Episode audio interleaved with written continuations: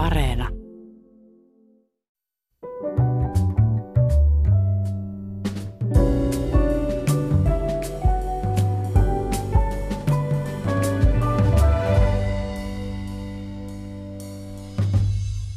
Hyvät ihmiset, enää muutama päivä sitten saamme todennäköisesti nauttia täydellisesti tuotetusta urheiluspektaakkelista ja uskomattoman hienoista televisiokuvista. Pian alkavat Pekingin talviolympialaiset ovat herättäneet enemmän kriittistä keskustelua kuin mitkään kisat sitä ennen. Ne järjestetään maassa, jossa ihmisiä valvotaan kuin Skifi-elokuvassa – jossa ihmisiä katoaa, joutuu leirille, jossa ihmisiä kidutetaan ja jonka presidentti on julistautunut elinikäiseksi johtajaksi. Herää kysymys, voimmeko katsoa kisat syyllistymättä itsekin? Mitä Kiina hyötyy olympialaisista? Tarvitseeko se imagon kiilotusta? Tätä mietitään tänään ja mulla on vieraina Suomen urheiluliiton puheenjohtaja Sami Itani ja Iltasanomien urheilutoimittaja ja tietokirjailija Mikko Knuuttila. Hyvät herrat, tervetuloa ja kiitos kun tulitte. Kiitos, kiitos paljon. Ja sanottakoon, että se on täys sattuma, että olette molemmat herroja. Tilastollinen sattuma. Mikko, sinä olet viettänyt aikaa Kiinassa. Olit siellä muun muassa raportoimassa kesäkisoista vuonna 2008 ja sen jälkeen sä olit Iltasanomien stipendiaatina Shanghaissa yhden lukukauden opiskelemassa.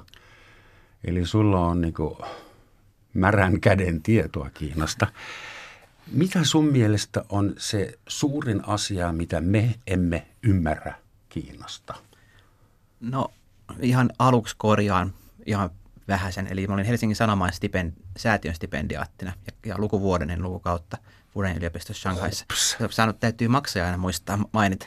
Joo, ensiksi. mähän yritin.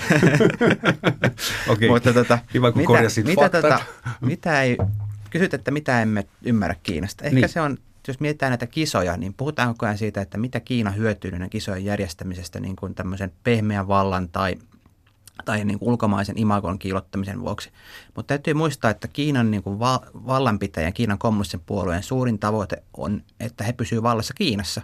Ja silloin heidän täytyy niin kuin näyttää kiinalaisille omaa valtaansa ja mahtavuuttaan. Ja se yksi keino sitä on käyttää urheilua siten, että Kiina menestyy urheilussa ja Kiina pystyy järjestämään tällaisia urheilujättitapahtumia, joka olympialaiset on, ja koko maailman sinne ihastelemaan Kiina. Eli suurin syy onkin sisäpoliittinen. No näin mä sen näkisin, että mm-hmm. tämä on myös toki ulkopoliittinen veto ja keino niin kuin hankkia prestiisiä maailmalla, mutta suurimmat tavoitteet Kiinalla on – se, että he näyttää kansalleen, että me pystymme, pystymme tähän menestymme, järjestämme hienot kilpailut, koko maailma tulee ihastelemaan meitä. Ja toinen on se, että Kiinalla on nyt, on nyt joka, Kiina on ollut maailman tehdas nyt mm. viimeiset 40 vuotta. Ja siellä on tuotettu kaikki, mitä mekin täällä käytetään kasvomaskeista telkkareihin. Tässä studiossa on varmaan aika paljon Kiinassa valmistettuja Mutta Kiinassa, Kiinassakin ihmistä alkaa rikastua. Heillä on niin kuin keskiluokka kasvanut satoihin miljooniin he tarvii ajanvietettä, he tarvii niin kuin muutakin elämänsisältöä kuin liukuhihnan. Ja myös tämä Kiinan talous tarvii vähän muutakin sisältöä kuin vain tuottaa tavaroita. Niin he haluaa myös luoda valtavan kuluttajamarkkina sinne. Siinä on rakennettu hirveän määrä hiihtokeskuksia, jäähalleja ja tuotu tämmöinen talviurheilusektori, joka sitten tämä kisat on niin kuin sen talviurheilusektorin kruununjalokivi. Luotu tyhjästä. Kyllä, Kiinassa ei käytännössä mm. ole kuin muutama pohjoista maakuntaa tota, lukuun ottamatta niin talviurheiluperinteitä. Ja siellä niissäkin ne perinteet on ollut lähinnä jäälajeissa, ei niin kuin näissä suksilajeissa tai, mm. tai tota, jääkiekossa. Ää, kuulin, en tiedä pitääkö, en, en verifioinut tätä, mutta kuulemma Kiinassa ajetaan semmoisia TV-spotteja, mainospotteja, jossa väitetään, että kiinalaiset olisivat joskus keksineet hiihtämisen muinoin tuhansia vuosia sitten. Voihan se pitää paikkansakin – mutta luulen, että se on kuitenkin propagandatoimenpide, joka puhaltaa tähän samaan hiileen. Sami, sä oot SULn puheenjohtaja ja, oot, ja entinen kymmenottelija. Sä olet hankkinut paljon uusia ystäviä viime aikoina sanomalla ääneen sen, mitä aika moni on, on ajatellut ja ajattelee vieläkin, että näitä kisoja olisi voinut kautta pitänyt boikotoida – kisojen boikotoin, boikotoinnit, ne on Ne alkaa olla jo aika perinteinen asia, mutta mitkä olisivat sun mielestä ollut, olleet konkreettiset, seuraamukset, jos Suomen kaltainen maa olisi ryhdistäytynyt ja sanonut, me emme lähde? No ensinnäkin kiitos paljon kutsusta tähän ohjelmaan. Tosi kiva Rooman, sun ja Mikon kanssa täällä keskustella. Mä oon kritisoinut laajasti nykymuotoisia olympialaisia, jotka ikään kuin manifestoi laajemmin urheilupolitiikkaa globaalisti. Et me tässäkin ohjelmassa keskitytään aika pitkälti olympialaisiin, mutta samalla unohdetaan vaikka kaikki muu urheilubisnes, kansainvälinen urheilubisnes, mitä esimerkiksi Kiinassa tai muissa diktatuureissa enemmän ja enemmän on. Mä varsinaisesti en muista sanoneeni, että Suomen pitäisi vaikka urheilijoiden toimesta boikotoida näitä kilpailuja tai mm. muitakaan kilpailuja. Vasta, että se, se on oma kysymys, johon mennään myöhemmin, että mi, miten tämä boikotit Mutta toimii. Mutta herättänyt tätä keskustelua Kyllä. aika iso, isosti. E- e- ehdottomasti. Ja mä henkilökohtaisesti koen, että olisi urheilun etu ja pelastus varsinkin pitkässä juoksussa, mikäli esimerkiksi nykymuotoisia olympialaisia laajemminkin kritisoitaisiin, jotta ne voidaan uudistaa merkittävästi. Koen ongelmaksi, että me edelleenkin, me urheilujohtajat, niin naivisti ja jo groteskilla tavalla toistetaan sitä jargonia, että urheilu ei ole politiikka. Totta kai urheilu on politiikka ja se voi olla hyväkin asia, koska politiikka voi olla hyväkin politiikkaa. Me voidaan, Joku voidaan, politiikka pitää olla. Kyllä, että mitäs meillä muuta on nykyyhteiskunnassa kuin pelkkää ideologiaa, niin, niin loppujen lopuksi urheilulla pystytään ää, sekä suoraan että välillisesti auttamaan ää, maailmaa, maailmaa kaiken kaikkiaan ja oli kyse sitten kansallisesta tai kansainvälisestä viitekehyksestä. Ja ilman muuta nämä suuret kilpailut ja tapahtumat antaa meille ikkunan sille työlle. Et mun mielestä urheilu voi olla myös kokoaan suurempaa positiivisessa merkityksessä. Ja tällä hetkellähän me emme sitä ole. Ja mä uskon, että siitä voidaan maksaa aika kovaa hintaa nimenomaan sen ruohonjuuritason urheilun kustannuksella, jos ei muutoksia tapahdu. Mä mietin vain koko ajan näitä teitä, itse urheilijoita, niin äh, millainen rooli kasaumat? Sun pitää olla maailman huippu jossain lajissa. Siitä se lähtee vasta. Se on niin kuin perusvaatimus. Mm. Sitten sun pitää edustaa omaa kansaa, maata ja kantaa omaa lippua. Sun pitää oma olympiakomitea tyydyttää. Sitten jos kuulut seksuaalivähemmistöön, sun pitää demonstroida sopivalla tavalla julkisesti – mm että vaadit oikeuksia, ää, sitten vielä ympäristö, nyt on vielä uiguurit ja ihmisoikeustilanne Kiinassa, niin äh, sä olit jo kymmenen ottelijaa ennen näitä kaikkia rooleja, niin onko mitään järkeä enää? Ja milloin urheilijat itse rupeaa nousemaan mm. takajaloille sanomaan, että me, me emme suostu olemaan nappuloita tällaisessa pelissä? No onhan sitä tapahtunutkin. Mun, mun tota, yksi suurimmista kiinnostuksen kohteista jalkapallo ja suomalaiset jalkapalloilijat on, on ottanut kantaa. Esimerkiksi Riku Riski ei lähtenyt maajoukkueen harjoitusleirille Katariin ja Tim Sparvon moneen kertaan nostanut esiin Katarin ihmisoikeustilanteen. Ja, niin kuin, ja myös ei vain Suomessa, vaan myös Norjan jalkapalloilijat on pitänyt peleissä, MM-karsista peleissä paitoja, joissa se niin kuin vaatii työläisille oikeuksia. Ja tällaisia niin kuin kannanottoja toki tulee ja urheilijat kantaa sitä vastuuta, mutta toki niin kuin se joutuu vähän siivoamaan urheilujohtajien sotkuja näissä tilanteissa. Mutta on yksittäisiä urheilijoita. Mä odotan sitä päivää, että Saksan jalkapallomaajoukkue sanoo mm. yhtenä miehenä, että me emme osallistu tähän pelleilyyn. Aivan. Piste sehän voi olla, että Saksan jalkapallomaajoukkue joutuu niin sanomaan viimeistään siinä vaiheessa, kun saksalaiset äänestäjät, jotka ei kenties seuraa urheilua tai seuraa urheilua, toteaa, että me emme halua by the way meidän verovaroilla maksaa näitä kalliita TV-sopimuslaskuja, mm. joilla sitten näytetään vaikka Katarin MM-kisat tai Pekingin talviolympialaiset. Et mä uskon, että myös liberaaleissa demokratioissa voi alkaa liike kohta, että ihan tavalliset ihmiset huomaa, että – hehän tätä myös mahdollistavat ja ikään kuin median kautta. Ja täällä Suomessakin me maksamme yleveroa. Mä olen itse tyytyväinen yleveron maksaja ja osaltaan kontribuen siten myös sille, että... Ja me kiitämme siitä. Kyllä, että, että Pekinginkin kisat ja, ja Katarin kisat ja näin poispäin, niin meille näkyvät. Mutta nämä kisat nyt saattavat ihan kaikki hankalaan paikkaan. Jopa me katsojat kotona – että se maku on jotenkin mennyt. Teistä en tiedä, mm. mutta en meina boikotoida kisoja, jos ne soi siellä telkkarissa tai mä varmaan katsonkin jonkin verran, mutta ei se ole enää samaa, mm. paitsi että eihän se nyt on koskaan ollut. Niin, se oikein koskaan ole ollutkaan. Mm. Ehkä sitä ei vaan ole puhuttu niin paljon, että se ei ole koskaan ollutkaan. Urheilu ei ole ikinä ollut politiikasta vapaa tai ei ikinä ollut, ollut niin kuin kähminnästä vapaa alue. Mietitään Suomeakin, missä niin kuin ei päästetty ihmisiä kisajoukkueeseen joskus niin toisen maailmansodan jälkeen, kun kuului väärään urheiluliittoon tai väärään urheiluseuraan. Mm. Hauska desku Suomen äh, Helsingin olympialaisista muun muassa on se, että äh, oli kaksi olympia kylää tavallaan. Kyllä. Länsimaalaisille urheilijoille oli oma kylä ja sitten Itäblokin urheilijoille toinen, ettei tuo mm. kärhämää kun niin. vasta stadion. Niin. Se Otaniemen opiskelijat asuu vieläkin niissä mm. Itäblokin asunnoissa. Joitakin boikotteja on tehty. Esimerkiksi tämä kiinalainen tennispelaaja Peng, auttakaa. Peng Shuai. Peng Shuai, joo. Mun mandariini on edelleen aika alkeellinen. Niin, ää, miten se nyt meni? Hän syytti jotain urheilufunktionääriä seksuaalisesta Hän tota, julkaisi Kiinassa on tämmöinen Weibo-niminen sosiaalinen media, mm. mikä on vähän niin kuin aina vertaa sitä niin kuin länsimainen Twitteri. Hän julkaisi siellä pitkän tekstin, missä hän kuvaili sitä, että hän on ollut suhteessa tota, entisen varapääministerin Zhang Gaolin kanssa, joka on Kiinasta torina vaikutusvaltainen poliitikko, on muun muassa, on muun muassa ollut kolmisten puolueen politbyron jäsen, nyt jo eläkkeelle. Mutta hän kuvaili sitä, niin kuin, että heillä on ollut, ollut pitkä seksisuhde ja Chang on toki ollut naimissa toisaalla, mutta niin kuin tähän suhteeseen on liittynyt myös seksiin pakottamista ainakin siinä alkuvaiheessa. Sitten tämä kirjoitus hyvin nopeasti katosi sieltä ja sitten myös yhtäkkiä niin katosi kaikki mahdollisuudet hakea niin kuin sanoilla Peng Shuai tai tennis Kiinan internetistä plus sosiaalisessa mediassa äh, sensuroitiin todella tiukasti kaikki niin kuin Peng Shuaita koskeva keskustelu. Ja sitten tilanne korjattiin videopuhelulla mukaan. Siis hänestä huolestuttiin, koska sitten niin kuin Peng katosi hmm. maan päältä muutamaksi viikoksi. Hänestä ei niin kuin kuulunut mitään. Ei, sosiaalinen tilit oli oli tota seis ja häntä ei nähty missään.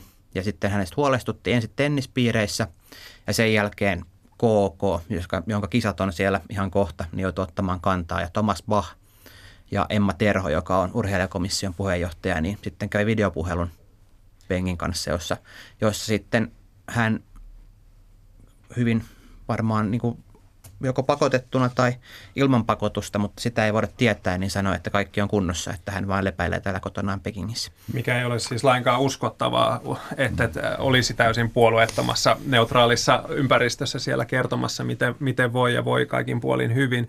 Ja kyllähän tässäkin tapauksessa käytännössä KOK oman legitimiteettinsä tarjosi Kiinan valtiolle. Mm. Ja kun me puhutaan urheilusta, niin eihän urheilu kaikkialla ole samanlaista. Ja tuossa aiemmin introssa Roman sanoit, että, että pitää edustaa sitä kansallisvaltiotakin. No jossain muualla me edustetaan enemmän yksilöitä, menemme mm. itsemme vuoksi kisoihin ja jossain se on selkeästi niin kuin valtiojohtoista. Että esimerkiksi Kiinassa ja monessa muissakin diktatuureissa urheiluliike on puhtaa valtiovetoista, käytännössä täysin valtiovetoista. Ja sitten taas täällä Suomessa niin hyvin pitkälti kansalaisjärjestöjen kolmannen, sek- kolmannen sektorin pyörittämä Yhdysvalloissa se on enemmän liiketoimintaa. Niin, niin ilman muuta tässä niin mun mielestä ää, kansainvälinen olympiakomitea, jonka brändi on vielä muutama vuosikymmen sitten ollut vahva ja tuonut ikään kuin positiivisia mieleyhtymiä. Nythän se on negatiivista, mutta yhtä kaikki tämmöiselle diktatuurille KKonkin brändi tuo plussaa, niin käytettiin KKon brändiä ää, ihan puheenjohtajan myöten hyväksi ikään kuin legitimoimaan näitä valtiollisia toimeja. Se piti kerrata vielä, että Thomas Bach on saksalainen lakimies ja kansainvälisen olympiakomitean puheenjohtaja ja itsekin entinen urheilija, nyt en muista, Mie- Floretti miekkailija, eikö niin? Joo. Ähm, no mutta KOK, IOC, on Kiinan hallituksen kanssa muun muassa sen takia samassa petissä tai saman peiton alla, että on olemassa semmoinen firma kuin Anta Sports, joka on maailman kolmanneksi suurin urheiluvaate- ja tarvikevalmistaja – ja näiden talvikisojen virallinen vaatettaja, myös IOC, kaikki saavat takin ja tossut. Ja käyttää muun muassa uiguureiden pakkotyöllään valmistamaa puuvillaa valmistusprosessissa. Eli siis ihan uskomaton vyyhti.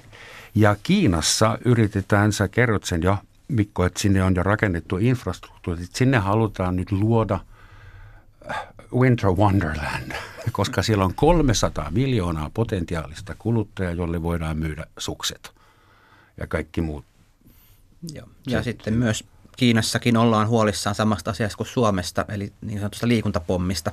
Hmm. Suomessa nuoret on, ollaan huolissaan siitä, että nuoret käyttää aikansa pelaamalla vain tietokonepelejä ja, ja tota, liho ei liiku enää niin kuin ennen ja kaikki kaikki tuota varusmiesten Cooper-tulehduksesta romahtaa, niin Kiinasta tämä on vielä niin potenssiin kaksi, koska siellä on ollut yhden lapsen politiikka, valtava koulupaine, niin nämä keskiluokan lapset niin koulupäivän jälkeen menee opiskelemaan lisää, ja sitten kun he niin kuin stressiltään selviää, he pelaa tietokonepelejä, että siellä on niin kuin todella iso kansanterveyden ongelma tulossa.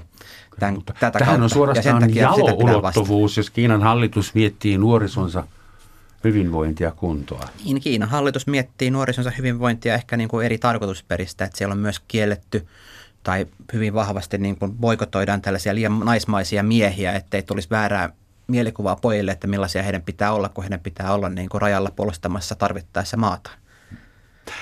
Mä en voi sille mitään, mutta mulle tulee koko ajan mieleen kesäkisat 1936 Berliinissä. Niin kuinka suoranaisesti nämä Beijingin talvikisat voidaan verrata Berliinin? No siis onhan tässä samoja kaikuja, että 36 tiedettiin jo pitkälti, että mikä mies Hitler on ja mitä hän ajaa ja kisat oli silti siellä. Sitten tapahtui ihan hirveitä, vielä varmaan kamalampia kuin mitä koko maailmassa saattoi kuvitella, että mihin tämä silloin 36 voi mennä. Niin nyt toivottavasti ei tapahdu mitään vastaavaa mutta niin kuin kaikki tietää, mitä Kiina on ja silti kisat on siellä. Et siinä mielessä tämä vertautuu vuoteen 36. Niin, että tavallaan analogia me kaikki tiedämme ja olemme pohtineet jossain vaiheessa, että miksi, miksi vaikkapa Saksassa tai muu maailma 30-luvulla, kun tiedettiin jo paljon, mitä tapahtuu tai mikä suunta on, niin antoi asioiden tapahtua. Mutta sitten samanaikaisesti me tiedetään myös paljon, mitä Kiinassa tapahtuu ja yhtä lailla annamme asioiden tapahtua, että et sitten – sadan vuoden päästä taas meidän tekoja arvioidaan, arvioidaan tästä mm. vinkkelistä kenties. Ää, aiemmin Roman sanoi tuossa Antasportsin ja, ja ylipäätänsä niin merkittävän liiketoiminnan, joka liittyy KOK, niin kyllähän kaiken kaikkiaan kansainvälisiin urheilujärjestöihin linkittyy kiinalainen liiketoiminta hyvin pitkälti tänä päivänä. Mä voin kertoa esimerkin vaikka yleisurheilusta, joka on itselleni tuttu urheilumuoto – et, et esimerkiksi yleisurheilussa seuraavan vuoden aikana, niin kyllähän Kiinassa tapahtuu todella paljon. Ää, meillä on universiaadit, joka on ikään kuin olympialaiset opiskelijoille, on kesällä Kiinassa. Sitten on puolimaratoni maailmanmestaruuskilpailut, sitten ensi talvena on hallimaailmanmestaruuskilpailut Kiinassa. Meidän tämä ikään kuin kärkituote, eli Timanttiliiga GP-sarja menee Shanghaihin ja Shenzheniin. Ja esimerkiksi tämä Timanttiliigakin on kansainvälisen yleisurheilun liiton toimesta yhtiöitetty ja enemmistö osakas on siellä enemmistöomistaja on Vanda Group. Ja, ja esimerkiksi Vanda Group siis omistaa esimerkiksi Infrontin, joka, joka sitten välittää TV-oikeuksia urheilutapahtumista ympäri maailmaa. Eli käytännössä globaalissa, globaalissa urheilussa vaikkapa kiinalaisilla on ihan valtava vaikutus siihen, että mitä näytetään, missä näytetään, paljonko, paljonko näyttäminen maksaa. Mm ja nämä on kaikki tavallaan siellä pöydän alla tapahtuvaa, mikä ehkä tämmöisiin ihmisoikeusrikkomuksiin verrattuna kiinnitä juurikaan julkista huomiota. Ja on paljon äh, ikään kuin kattojärjestöjä eri urheilumuodoissa, jotka on tietyllä lailla jo kädet sidottuina Kiinan suhteen. Eli ihan konkreettisesti päätäntävalta voi olla kiinalaisilla suuryhtiöillä erilaisista tapahtumista. Siinä mielessä tämä VTAn päätös vetää kisat Kiinasta – eli siis kansainvälisen mm, naisten kattojärjestön tämän Peng Shuain tapauksen vuoksi, oli todella niin kuin kunnioitettava ja rohkea, että he, he esimerkiksi oli PTAn tota, maailmankirjoittajan mm. finaali toi Shenzhenissä, joka oli niin kuin rikkaampi turnaus kuin vastaavat, vai missä oli enemmän palkintorahaa kuin missä vastaavassa miesten turnauksessa. Mutta he pystyivät silti sanomaan, että me ei haluta tätä rahaa, että meille tärkeämpää on, että urheilija kohdellaan hyvin. Mutta se johtuu myös mm. niin kuin VTAn, VTAn historiasta, että VTA naistenniksen historiasta, missä naistennis on joutunut val, tuota, taistelemaan tasa-arvosta ja tilasta niin kuin miesten kanssa. Ja sen on perustanut niin kuin nämä tavallaan tasa-arvon esitaistajat on perustanut tämän järjestön, niin se vielä tavallaan henki elää siellä, mm. toisin kuin ehkä niin kuin Se on ihan täysin läpi kaupallistunut. Siis se, mutta semmoisenkin esimerkki on, että Kiinassahan ei ole vaihtoehtoista mediaa, ainakaan mm. laillista. Ja esimerkiksi joku NBAn pelaaja, siis Amerikan korisliigan pelaaja, oli vaatinut Hongkongille jotain oikeuksia. Aivan. Niin Kiinan valtion TV pisti NBA-lähetykset pois kaikilta kanavilta. Mm. Zap. Ikään kuin NBAta ei enää olisi Aivan. maailman suurimmassa maassa. Ja nytkin kun katsotaan kohta suoria lähetyksiä Pekingistä, niin ne tulee semmoisella viiveellä, että jos joku urheilija tai joku muu siellä ehtii häiriköidä, niin me emme koskaan näe sitä, että ne tulee viiveellä. Aivan. Sitten tulee mieleen DDRn radio ja televisio. Niillä oli studiossa aina semmoinen nauhuri iso, jossa pyörii tyhjä, tyhjä lenkki ja se oli 15 mm. sekunnin viive. Että jos joku olisi sanonut Honekeron tyhmä, niin se ei olisi koskaan päässyt studiosta pidemmälle. Ää, mietitään vielä urheilijoita ja sitten katsojaa. Kun, mitä sä voit urheilijana Sami urheilijoille suositella? Joku istuu siellä nyt, siellä on koronakupla, mm. kiinalaisten kanssa ei pääse juttelemaan, paitsi noiden vapaaehtoista, jotka on itsekin ollut karanteenissa ja viikkotolkulla – Sä oot tietoinen siitä, että kisapaikka on rakennettu luonnonsuojelualueelle, jossa on vesipuulaa ja porukka on pakko siirretty pois. Eli siis kaikki vääryydet, olet tietoinen niistä kaikista. Kyllä. Ja sitten sun pitää suorittaa jotain huipputuloksia ja kilpailla maailman parhaiden kanssa, niin eh, millaisella mantralla pääsee seuraavat kaksi viikkoa? Niin eihän urheilijat varmasti globaalisti juurikaan olisi Kiinalle näitä kisoja myöntäneet. Aivan kuten futarit ei olisi Katarille tai yleisurheilu MM-kisat oli Katarissa. Mm. Urheilullisesti absurdi tapahtuma, liian myöhään ja liian kuumaa ja näin poispäin. Mutta heitä me kohta katsomme. Niin, nimenomaan. Että kyllä mä koen, että, että, tänä päivänä urheilijoille, meidän urheilujohtajienkin pitäisi antaa ikään kuin kaikki vapaudet halutessaan hyödyntää sitä henkilöbrändiään ja tuodakseen ikään kuin omia arvoja esille suurelle yleisölle. Tämähän on iso muutos, jos näin tapahtuu, että urheilijat ikään kuin emansipoitaisiin puhumaan omien aatteidensa puolesta, että ei tämä ollut vielä vähän aikaa mahdollista. Nyt se alkaa enemmän ja enemmän olemaan ja tietyllä lailla tämä sosiaalinen media vaan ää, niin kuin lisää painetta sille. Mun mielestä on hirveän tärkeää, että jokainen urheilija halutessaan voi keskittyä siihen omaan urheilunsa, eikä tarvitse ikään kuin puuttua ulkourheilullisiin asioihin. Mm. Mutta sitten urheilujohtajille tämä ei päde missään tapauksessa. Me ei voida enää piiloutua niin kuin sen perinteisen urheilujargonin taakse. Kyllä, kyllä mä uskon, että urheilijat, jos mä mietin vaikka suomalaisiakin urheilijoita, niin meidän nykyurheilijat, vaikka yleisurheilu viime kesän olympiajoukku, jos me mietitään, niin ihan todella yhteiskunnallisesti valveutuneita ihmisiä, opiskelleita ihmisiä, kantaa ottavia. Vielä puuttuu se ikään kuin uskallus ja halu kenties tämmöisestä historian painolastista sanoa se, mitä ajatellaan. Mutta se ei edelleenkään tarkoita, että olisi pakko toimia näin, mutta tiedän, että moni urheilija haluaisi tehdä niin. Suomessa ehkä sallitaan tämä, mutta se monesta muusta maasta vielä puuttuu ja moni on kuunnellut myös näitä Kiinan varoituksia. Siellähän nyt hiljattain ihan niin kuin julkisesti sanottiin, että urheilijoita koskee niin kuin tämän KOK, KOK niin kuin vaitiolovelvollisuuksien lisäksi myös Kiinan lainsäädäntö – Eli siellä tavallaan uhattiin, että jos sanot vääriä asioita, niin se voidaan viedä rikosoikeuteen Kiinassa. Kiinan lainsäädäntö. Siis tämän, me ollaan puhuttu e- eri yhteyksissä siitä aikaisemmin, että KK ihan sääntömääräisesti rajoittaa urheilijoiden sananvapautta kisojen aikana.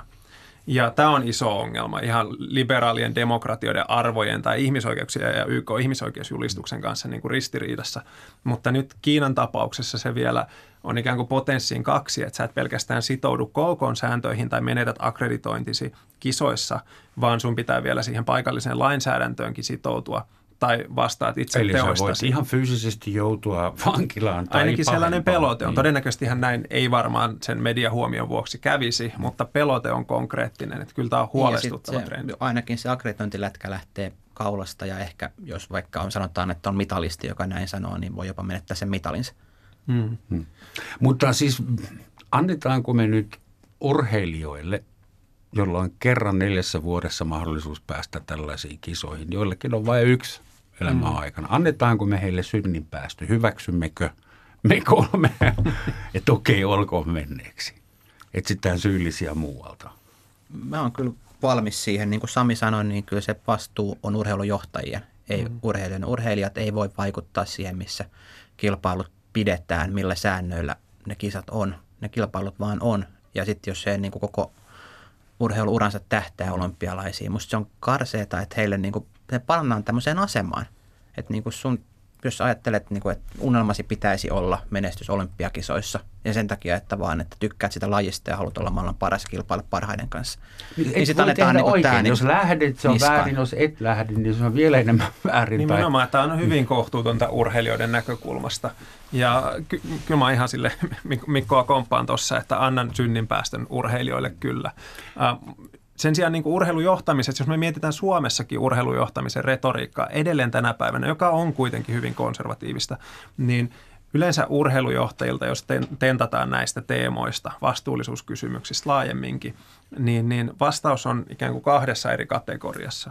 Toinen on se, että emme voi urheilulla muuttaa maailmaa, että meillä on niin kuin diplomatia ja liike-elämä ja urheilu on vaan niin pieni ratas tässä globaalissa kellopelissä, että me emme voi muuttaa maailmaa. Mun mielestä tämä on vastuunpakoilua ensinnäkin. Urheilu on erittäin iso bisnesala. Se, se on iso sellainen. toimiala, se kasvaa globaalisti, oh. mutta myös ikään kuin urheilun symbolinen arvo on aivan valtava. Jos me mietitään mm. yksittäisiä urheilijoita esimerkiksi, joku Cristiano Ronaldo nyt ääriesimerkkinä, niin sillä on satoja miljoonia seuraajia. Ja sillä on sellaisia seuraajia, jotka ei siellä omassa maassaan vaikkapa kansallisvaltion pääministeristä ole ikinä kuullutkaan, saati että lukisi politiikan sivuja. Heihin pystytään symbolisesti vaikuttamaan todella voimakkaasti niin yksittäisten urheilijoiden kuin sitten ikään kuin laajempien instituutioiden kautta. Sitten taas tämä toinen polku tässä urheilujohtajien retoriikassa on, että okei, ehkä urheilulla pystyttäisinkin jotain tekemään, mutta tämä ei varsinaisesti kuulu meille, koska miettikää nyt kauppasuhteita ja näin poispäin. Tämä on kaksinaismoralistista ja mun mielestä tämä on taas – myös vastuunpakoilua, että kyllähän meidän kaikkien pitäisi omassa elämässään pyrkiä vaikuttamaan siihen, mihin me pystymme. Jos se on vain pieni leikkikenttä, niin olkoon. Sitten se on urheiluviitekehys. Ja tavallaan tuolla logiikallahan mikä tahansa on sallittua, koska sä aina löydät sekä yksityishenkilönä että instituutiona jonkun isoveljen tai naapurin, joka tekee hommat vieläkin pahemmin. No urheilujohtaja on haukuttu ja haukutaan säännöllisesti ja varmaan enimmäkseen syystä, mutta äh, sekin on eräänlaista vastuun pakoilua, jos vain johtajat on aina syyllisiä, koska mm. jos olisi olemassa vain nämä urheilujohtajat ilman kaikkea muuta, niin ne ei pystyisi tekemään mitään pahaa. Äh, suurin tekijä tässä koko pelissähän on me katsojat. Me, jotka muutaman päivän kuluttua miljardeittain varmaankin katsotaan Pekingin talvikisat. Ja tiedätte varmaan, että on, on, on perinteistä sanoa, että no juu, kuluttajahan tekee itse valinnat, mm. niin kuin me äänestämme jaloillamme ja ostamalla tai jättämällä ostamatta YMS. Niin luuletteko, että maailma alkaa olla jo siinä tilassa, että, että että mietitään, että ei tämä nyt haisee niin pahalle nämä kisat, että en mä enää jaksa olympialaisia katsoa, että siitä on mennyt maku. Vai tuleeko ennätys katsojalukuja? Mä vähän miet, pelkään sitä urheilun kannalta, että täällä niin kuin veitsinterällä aletaan jo tanssia. Että niin kuin ihmiset alkaa sanoa, mm. että he ei vitsi katsoa näitä kisoja, koska, koska he, niin kuin, he ei pidä Kiinasta. Jo, jo hyvistä syistä ei pidä Kiinasta. He ei vitsi katsoa jalkapallon mm koska he ei tykkää Katarista. Ja vaihtoehtoja on maailman täynnä. Että voit tehdä muutakin kuin katsoa urheilua. Että niin kuin tässä urheilu saa omaa oksansa tosi pahasti, varsinkin niin kuin länsimaissa, missä tota, länsimaisen kuluttajan silmissä. Samoin myös niin kuin, nyt on olympiasponsorit, länsimaiset yritykset todella hiljaa siitä, että he on olympiasponsoreita koska heitä hävettää, he joutuu niin kuin jo vastaan siitä se länsimaissa. ei edistä myyntiä enää. Ei, se ei edistä niin. myyntiä länsimaissa ja he joutuu vastaan ikäviin kysymyksiin. Mutta he ei voi vetäytyä, koska he pelkää, että he menettää Kiinan markkinaosuuden. Hmm. Et siinä on se, että niin kuin, he pitää, on hiljaa täällä ja Kiina maksaa sen, mitä pitää maksaa, jotta, jotta tota, Kiina ei suutu heille. Nyt te olette ihan asian ytimessä, vaikkei Maikkarin puolella ollakaan, niin, niin on ehdottomasti sitä mieltä, että me län, lännessä varsinkin me määritellään enemmän ja enemmän, on se sitten hyvä tai huono asia, niin identiteettiämme meidän omilla kulutustottumuksilla. Ja itse asiassa konkreettinen esimerkki siitä, miten ää, tavan kansa ja TV-seuraajat muuttaa urheilua. tapahtui viime kesänä Tokion kisoissa ja nyt tullaan Saksaan. Päätösviikonloppu Tokiossa. Saksalainen media ja urheilumedia. Siellä ei puhuttu ensisijassa saksalaisten menestyksestä, mitallitaulukoista, ei puhuttu siitä keihäheittäjästä, jolla oli ongelmia tukialan kanssa. Saksalainen urheilumedia puhuu ykkös, kakkos, kolmos sivut eläinten oikeuksista. Kuka olisi uskonut vielä kymmenen vuotta sitten, että näin tapahtuu? Kansalaisjärjestöt, mä, mä tunsin, kyllä. Joo, joo. Kansalaisjärjestöt, ministerit, suuri yleisö puhui siitä, että miten eläinten oikeudet toteutuu olympialaisissa, koska saksalainen nykyaikainen viisiottelija valmentajansa kanssa kohteli huonosti tätä eläintä. Ja tämä on ihan valtava muutos. Ja se ulottui siis urheilusivuille, eikä menty sinne niin kuin politiikan puolelle tai yleisöosastoihin, vaan urheilusivuille. Ja mitä siitä seurasi? Kansainvälinen viisiotteluliitto päätti, että me ei enää voida tästä julkisesta paineesta pitää ratsastusta mukana viisiottelussa – ja otettiin pyöräilyt tai tullaan ottamaan pyöräilytilalle. Eli käytännössä mm. tämä urheilumuoto sellaisena kuin me se tunnetaan kuoli pois alta yhden viikonlopun takia.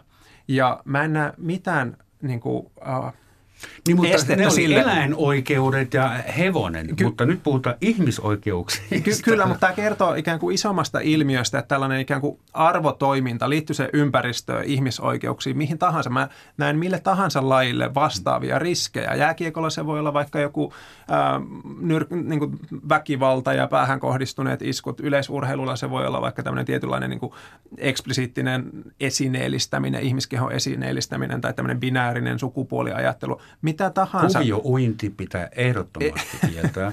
siis, mutta tämä ikään kuin yleisön reaktio on tänä päivänä hyvin, hyvin erilaista kuin vielä kymmenen vuotta mm. sitten. Ja jos urheilujärjestöt eivät muuta toimintaansa tai reagoi ja nimenomaan ottaa arvoja ja vastuullisuutta konkreettisesti uskottavasti toimintansa ytimeen, niin meillä alkaa kuolemaan lajeja pois alta. Eli semmoinen, mikä se on suomeksi, awareness, Kyllä. herkkyys on sun mielestä olemassa ja kasvamassa? Ky- kyllä mä koen, että mu- muutos ainakin täällä niin kuin Suomen kaltaisissa maissa niin on selkeää. Muita eläimiä ei taida urheilussa olla, paitsi hevosia enää, vai? No, Tuleeko niin vielä? olympialaisissa ei taida olla. Kyllähän niin. tietysti e-, eläimillä tehdään vaikka mitä. Hmm. Mutta tähän Savin pointtiin vielä, niin, niin tota, mietin tämän Peng Shuain tapausta vielä. Niin se kertoo myös globaalista maailmasta ja siitä niin kuin nykyaikaisesta tiedot, tiedon välityksestä.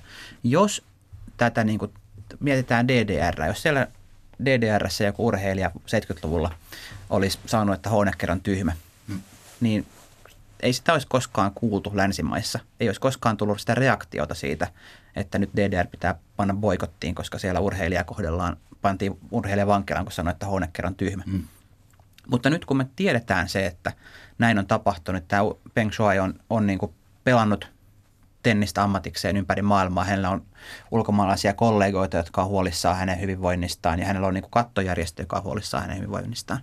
Niin sitten tällaisista asioista tulee niin kuin globaaleja puheenaiheita ja niin kuin siihen vaaditaan myös se globaali reaktio siltä kattojärjestöltä ja niin kuin myös Tenniksen seuraajilta. Mm. Onko odotettavissa, että KOK sisältä tai ulkoa, ulkopuolelta tulee joku, joku kapina, joku mm. pakonomainen uudistus tai niin, palatsivallan siis, kumous? Aivan. KOK ja muut kansainväliset urheilun kattojärjestöt käytännössä poikkeuksetta ähm, ilmoittaa olevansa aatteellisia kansalaisjärjestöjä, joita ne niin kuin kirja... Kir, niin kuin, Epäpoliittisia. Niin, niin, niin, ne on aatteellisia kansalaisjärjestöjä, hyvän puolesta, ei bisneksen puolesta. Uh, ja sitten jos mietitään KKta, niin ja muita kansainvälisiä kattojärjestöjä, niitähän ei käytännössä ulkopuolisesti auditoida lainkaan. Me voidaan olla kriittisiä vaikka suuriin globaaleihin korporaatioihin, mitä Nike ja Apple tekee, hyvää ja paha, mutta niitä perhana auditoidaan todella tiukasti, täysin riippumattomilta tahoilta.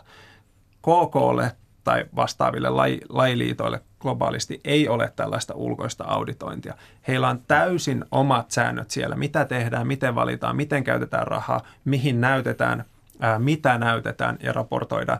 Et, et mä koen, että semmoinen sisäinen muutos on aika epätodennäköistä, koska ihan hyvinhän heillä hommat toimii. Mm-hmm. Mutta siinä vaiheessa, jos tulee ihan valtava ulkoinen paine, niin sitten on ikään kuin pakko muuttua. Ja tätä mä esimerkiksi viime kesänäkin, kun kritisoin ylipäänsä nykymuotoisia olympialaisia konseptina, niin ajan takaa, että se muutos täytyy tapahtua nyt ulkoisella paineella ennen kuin me ikään kuin menetetään kaikki kerralla. Mistä se voisi tulla se paine? Koska kaikki varmaan, tai aika moni kysyy sama kuin minä, miten joku globaali järjestö niin kuin IOC, KOK voi olla niin päin ja silti jatkaa porsastelua.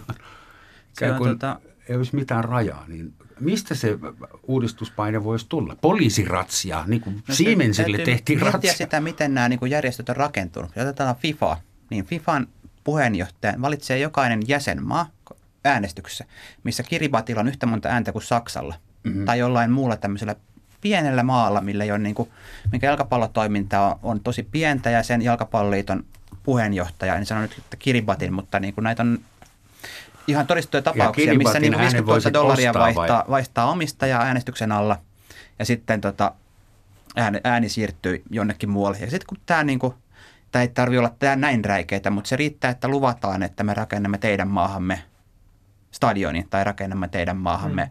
maahanne tuota harjoituskeskuksen, mistä sitten toki voi rahaa mennä sopivilla rakenteella. Mutta niin kuin se pointti on se, että näiden kattojärjestöjen tavallaan johtajien se valitsijakunta – on tämä porukka. Että he joutuu niin pelaamaan sitä peliä niin kuin näiden valitsijakunnan ehdoilla. Ja se muutos voi tulla siitä, että semmoisessa maissa niin kuin, tai maanoissa niin kuin Euroopassa, missä tavallaan kan, tuota, pelisäännöt on tiukemmat ja yhteiskunnan niin kuin vaatimukset tiukemmat, niin Euroopan jalkapalloliitto menee joutuu niin vahan tilanteeseen FIFAn kanssa, että joutuu sanomaan, että unohtakaa koko juttu, me lähdetään omillemme.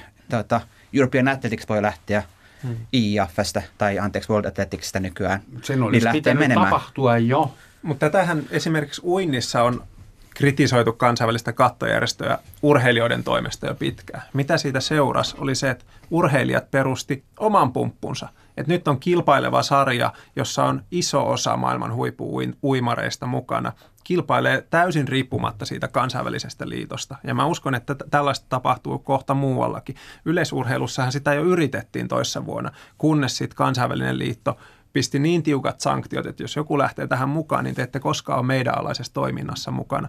Et tietyllä lailla, ja sitten tämä ulottuu niin kuin pois huippuurheilusta ihan siihen seurakenttään ja ruohonjuuritasoon asti. Et tietyllä lailla muutamat ihmiset tai muutamat sadat ihmiset pitää koko järjestäytynyttä liikuntaa panttivankina. Että kyllähän tämä ihan totaalinen monopoli. Ja jos me puhutaan, että vaikka Manchester United on niin kuin julkisesti listattu pörssiyhtiö, että eihän se ole nyt tämän kansalaisjärjestön monopolin alla. Mutta kyllä se on pitää sitoutua FAn sääntöihin, FA sitoutuu UEFan sääntöihin, UEFA sitoutuu FIFAn sääntöihin, että et se on vain pieni saareke siellä, joka kuitenkin on sen monopolin alla. Että kyllä, kyllä mä niin näen ihan valtavia riskejä niin urheilun, hienon kauniin urheilun kannalta, jos, jos ei radikaalia muutoksia ala tapahtua. Jalkapallossa on tosi kova niin kuin tavallaan kulissipeli koko ajan siitä, että kuka omistaa pelaajat. Että mm-hmm. kenellä on oikeus käyttää pelaajia mihin aikaan vuodesta. Että niin kuin tosi pahalla katsotaan jo niin kuin tätä, että ne on jatkuvasti jossain maajoukkueen mukana jossakin. Ja ka- riskin kantaa seurajoukkue. Et Moni pelaaja on varmaan katellinen sille hevoselle Tokion kesäkisoissa, jonka oikeuksista pidettiin parempaa huolta. No, kaupallista mm. oikeuksista pidetään tiukasti huolta, mutta ehkä muista vähän vähemmän. Voimmeko toivoa, kun sä Sami sanot, että, että nyt on syntynyt jo ihan itsestään vaihtoehtoisia rakenteita, niin mm. voisiko nämä vanhat FIFAt ja IOC romahtaa ja kuolla omaan vanhuuteensa ja mahdottomuuteensa ja korruptionsa sitten, kun vanhat mm. miehet Thomas Bach ja Infantino, kun se toinen oli, kuolee pois – niin siis mä toivon, että se muutos olisi hallittua. Sen takia pitäisi konkreettisia isoja toimia tapahtua sillä kattojärjestöissä jo nytten, ettei se tule ikään kuin väkivalloin vallankumouksella ja täys anarkia järjestäytyneeseen mm. urheiluun seuraa siitä. Mutta pidän toki mahdollisena, että tässä niin kuin tapahtuu isokin rytinä. Jos me mietitään globaalia urheilua, niin enemmän ja enemmän tämmöinen niin sanottu neljäs sektori, harraste, järjestäytymätön harrastustoiminta kasvaa ja ennen kaikkea lifestyle-lajit, eli erilaiset tota, erilaiset perinteisen olympialiikkeen ulkopuoliset urheilumuodot kasvattaa sekä niin kuin harrastajamääränsä että kaupallista potentiaalia. Ja heillä ei ole välttämättä minkäänlaista intressiä liittyä näihin vanhoihin etaploituneisiin instituutioihin. Ja ehkä yksi esimerkki, mä en sano, että missään on niin kuin hyvää ja pyhää toiminta, mutta vaikkapa e-urheilu, elektroninen urheilu, jota kritisoidaan paljon ikään kuin mielikuvien perusteella. Mä oon itsekin ollut kriittinen, mutta mitä enemmän on tutustunut toimintaan, sitä armeliaamaksi olen tullut mm. e-urheilua kohtaan ja näen siinä paljon hyvää ja mahdollisuuksiakin. Niin e-urheilun harrastaja ja kaupallinen potentiaali on perinteistä urheilua paljon suurempaa jo muutaman vuoden päästä. Ja heillä ei ole minkäänlaista mieli, intressiä liittyä vaikkapa olympialiikkeeseen, vaikka olympiakomitea kansainvälisesti totta kai haluaisi, haluaisi e niin. sinne. Mutta mitä olympia voisi antaa e-urheilulle? Ei mitään, niin. ei mitään. Ei tarvitse rakentaa hienoja kisakyliä. Olympia, kansainvälinen olympiakomitea on syleillyt tavallaan mitä sanoa syleily hengiltä, mutta niin kuin syleillyt näitä nuorison lajeja tosi vahvasti. Kesäkisoissa on ollut kiipeilyä ja skeittausta. Että niin kuin, heillä on tarve ottaa tämä niin kuin, urheilu haltuun. Aina kun jossain pulpahtaa joku niin kuin, nuorison suosikkilaji, niin kuin lumilautailu, mm. niin sitten tulee kattojärjestöjä ja sanoo, että tulkaa meille, järjestämme kisat, saatte olympiakultaa, saatte, saatte niin kuin, tämän mm rakenteen. Mutta Mut samalla sit, he menettää niinku sen oman vaihtoehtoisuuden. Sinne se menee, missä raha on, koska varmaan niinku kiekon heitolla on nykyään äh, hankala saada miljoona sponsorisopimuksia. Niin, jos et pysty kilpailemaan kansainvälisesti kisoissa, jotka sitten näkyy televisiossa. Mutta esimerkiksi lumilautailu on hyvä esimerkki, että se ikään kuin ollaan yritetty kaapata sinne olympialiikkeeseen. Ja siinä on totta kai paljon hyvääkin, että pääsee olympialaisiin. Laji on ikään kuin showcases globaalisti. Mutta kyllähän olymp- äh, siis äh, lumilautailu on semmoinen esimerkkilaji, jossa suurimmat tapahtumat on olympialiikkeen ulkopuolella kaikista arvostetuimmat lumilautailijat, ei ne mene edes olympialaisiin tänä päivänä, vaan ne menee X Gameseihin ja kuvaa videoita ja näin poispäin. Ja me nähdään, miten ää, ikään kuin olympialaisten suhteellinen painoarvo globaalissa urheilussa kuitenkin vähenee instituutiona. Eli se olympialainen aate hmm. on murenemassa, tai, mutta ehkä se on ihan hyväkin asia, ehkä se on aikaansa elänyt. Niin, jos mun mielestä... Koska niin kuin... jos ajatellaan, anteeksi, mutta olympialaiset keksittiin 1800, oliko se niin. 96, Pierre de Coubertin, Kyllä, ja silloin, silloin se oli erittäin nationalistinen mm-hmm. aate, että, että maailman kansat kisaavat keskenänsä. Siis, kansa, siis olympialaiset konseptina, niin nehän tarvitsee käytännössä nykymuotoisena kansallisvaltioideologian tuekseen ja ne tarvitsee ikään kuin lineaarisen television. Ja no kansallisvaltio tuskin heti murenee ideologiana, mutta tavallaan tämmöinen lineaarinen televisio alkaa muuttaa muotoa ja miten niin kuin olympialaiset seuraa perässä, niin hmm. sitä en tiedä. Mutta kyllähän olympialaiset ja olympia-aate on syntynyt niin kuin absoluuttisen idealismin pohjalle. Ja mun mielestä se on hienoa. Ja sitten sittemmin tulee lieveilmiöitä ja toki alkunkin on ollut omat huonot puolensa siinä ja se on menettänyt merkityksensä siitä, mitä se on joskus ollut, erkaantunut täysin.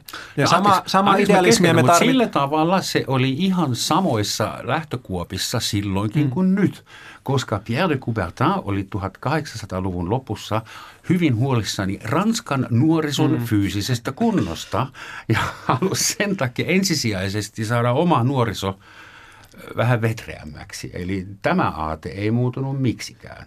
Mutta se justiinsa, kuinka saadaan rauhanomaisesti Ranskat ja Saksat saman pöydän ääreen niin, tai saman, saman areenaan, niin mm. sehän oli vallankumouksellista silloin ja ikään kuin tämmöinen mm. kulttuuriyhteistyö.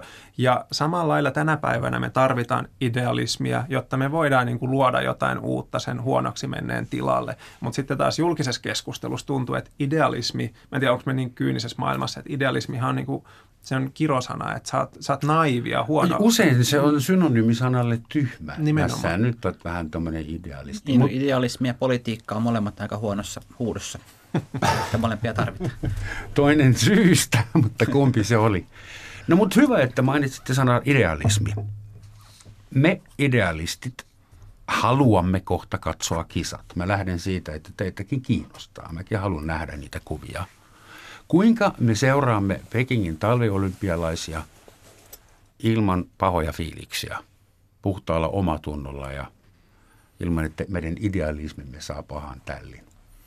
No, se ei varmaan onnistu ilman niin kuin merkittäviä niin kuin tota, lobotomia toimenpiteitä. Pitää niin kuin ehkä tässä koko ajan muistaa, mistä on kyse, mutta myös sitten niin kuin osata nähdä ne kauniit hetket, kun niitä tulee. Ja kyllähän urheilussa niitä myös on paljon ja se on urheilun viehätyskin. Mun tulee jostain syystä mieleen pornografiaa, koska siis itse urheilijat, mm. kilpailijat, kisaajat ovat se erottinen osuus koko spektaakkelista. Hmm. Ja sitten heidän takana ovat niin kamerat ja lamput ja järjestöt ja bisnekset ja media. Siveellistä pornoa. Kaikki, että pitääkö katsoa olympialaiset vähän sille silmällä, että niin no varmasti tänä päivänä TV-yleisökin on tiedostavampaa, kun näistä asioista mm-hmm. puhutaan. Ja ne nousee tosiaan, niin kuin Mikko sanoit aiemmin, niin globaaliin tietoisuuteen, mitä paikallisesti jossain vaikkapa diktatuureissa tapahtuu. Että et, semmoinen niin kuin puhdas sinisilmäisyys, että tässä ei mitään pahaa, niin eihän se ilo on meiltä nyt riistetty kaikilta TV-katsojilta. Joo. Se, että mitkä ne toimenpiteet on, että sille, pitääkö meidän sosiaalisesti ristiinnaulita meidän urheilijat? No ei todellakaan pidä mielestäni. Pitääkö jättää katsomatta? No se on henkilökohtainen valinta, ei välttämättä pidä. Se on tavallaan urheilijoiden ristiin naulitsemista, koska jos me emme heitä katso, niin sitten koko pointti on mennyt Kyllä, kokonaan, kyllä. koska se oli ainoa pointti. Niin, se on heidän henkilökohtainen motiivinsa siellä urheilla, mutta, mutta niitä kisoja ei varmasti järjestettäisi ainakaan tuossa mittakaavassa, ellei, ellei TV-yhtiöt ja sponsorit maksa viuluja. Ja jos ihmiset ei katso, niin ei, ne, ei myöskään maksa. Toki olympialaisista on hyvä tuoda se esiin, että urheilijathan eivät siellä tavallaan suoraan nettoa että artisti maksaa. Urheilija ei saa senttiäkään rahaa siitä, että hän tuottaa sen sisällön, jonka joku toinen myy eteenpäin kalliilla. Että et totta kai voi sitten saada sponsorisopimuksia tai sun kansalliset liitot saattaa tukea sitä urheilijaa, niin kuin täällä Suomessakin totta kai tapahtuu. Mutta kansainvälinen olympiakomitea ei niitä miljardien tuottoja ikään kuin suoraan urheilijoille anna. He antavat niitä eteenpäin totta kai niin kuin kansallisille olympiakomiteoille, jotka saa tehdä mitä lystää näillä, näillä tuotoilla käytännössä. Mutta urheilijat ei välttämättä siitä tienaa. Ja tämäkin aika usein julkisessa keskustelussa unohtuu, kun meillä on mielikuvia Suomessakin, että urheilijat on jotenkin varakkaita.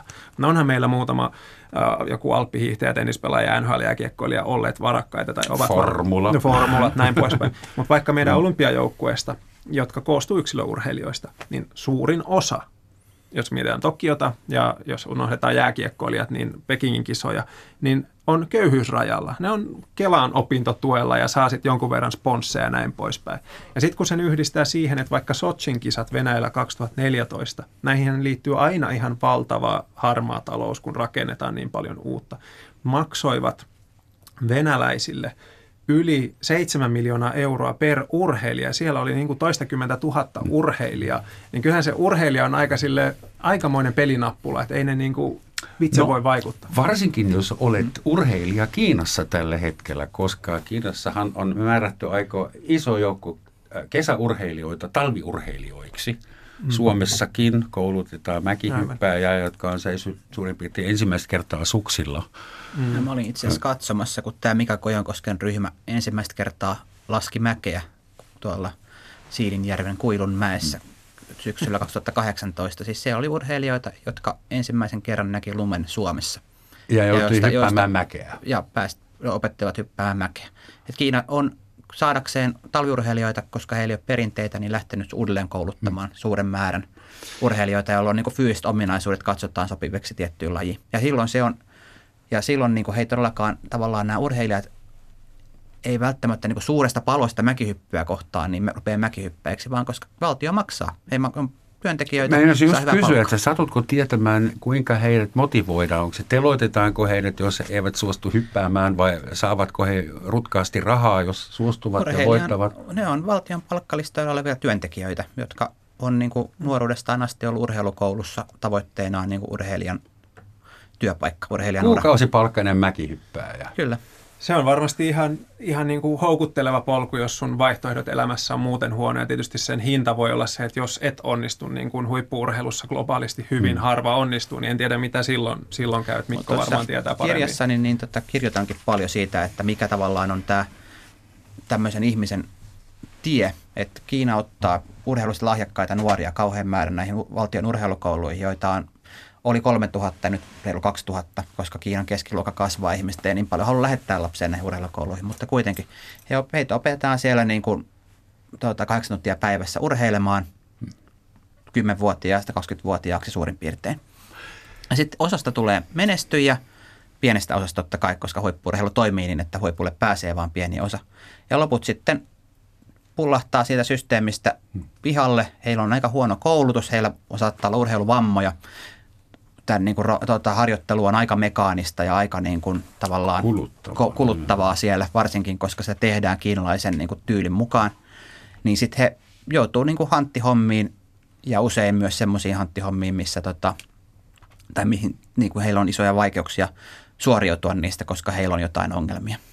Tästäkin tulee heti mieleen Saksa ainakin DDR mm. osa ja Hitler-Saksa. Ja siis me ollaan tässä paljon, ja minä ainakin niin kritisoin Kiinaa ihan avoimesti. Mä haluan korostaa, että eihän niin tavan kiinalaisella ole hirveästi mahdollisuuksia tietysti vaikuttaa. Että Kiinan valtio ja Kiinan kansalainen on niin. eri asia. Mutta nämä on myös ideologisia kysymyksiä, että vaikka tämäkin malli, mitä Mikko kuvasit, niin jos me uskottaisiin tämmöisen utilitaristisen logiikkaan, että ikään kuin massojen etu yksilöiden kustannuksella on ok. Meillä tämmöisessä länsimaisessa liber- liberaalisessa demokratiassa siihen uskotaan, meillä on ehkä enemmän semmoinen deontologinen ihminen itsessään on päämäärä. Mutta kyllähän Kiinakin voi lähestyä valtavana menestystarinana, että miten niin kuin 20 vuodessa on satoja miljoonia ihmisiä saatu sinne keskiluokkaan ja näin poispäin. Nämä on kuitenkin vaikeita kysymyksiä. Ja se on se viesti taas, mitä Kiina kertoo näillä kisoilla mm. omille kansalaisille. Että katsokaa näin. meidän menestystarinaa, että taas on kisat Pekingissä ensimmäistä kertaa missään kaupungissa järjestetään kesä- ja talvikisat tänne tulee valtavasti tota, ulkomaalaisia. Ja katsokaa meidän talviurheiluihmettä. Vuonna tota, 81 kertaa, kun oltiin Lake Placidissa talvikisoissa, niin kiinalaiset oli käytännössä viimeisiä kaikessa. Nyt he on ohittanut Suomen moninkertaisesti talviurheiluvahtina. Että niin kuin ennustetaan, Grace Note, tämmöinen tilastopalvelu ennustaa, että he saa 16 mitalia, Suomen neljä. Ja niin Olisiko... se on ihan realistinen niin kuin näkymä. Olisiko kuitenkin paras tapa taistella ihmisoikeuksien puolesta siten, että Suomi voittaa kaikki mitalit ja Kiina ei saa yhtään.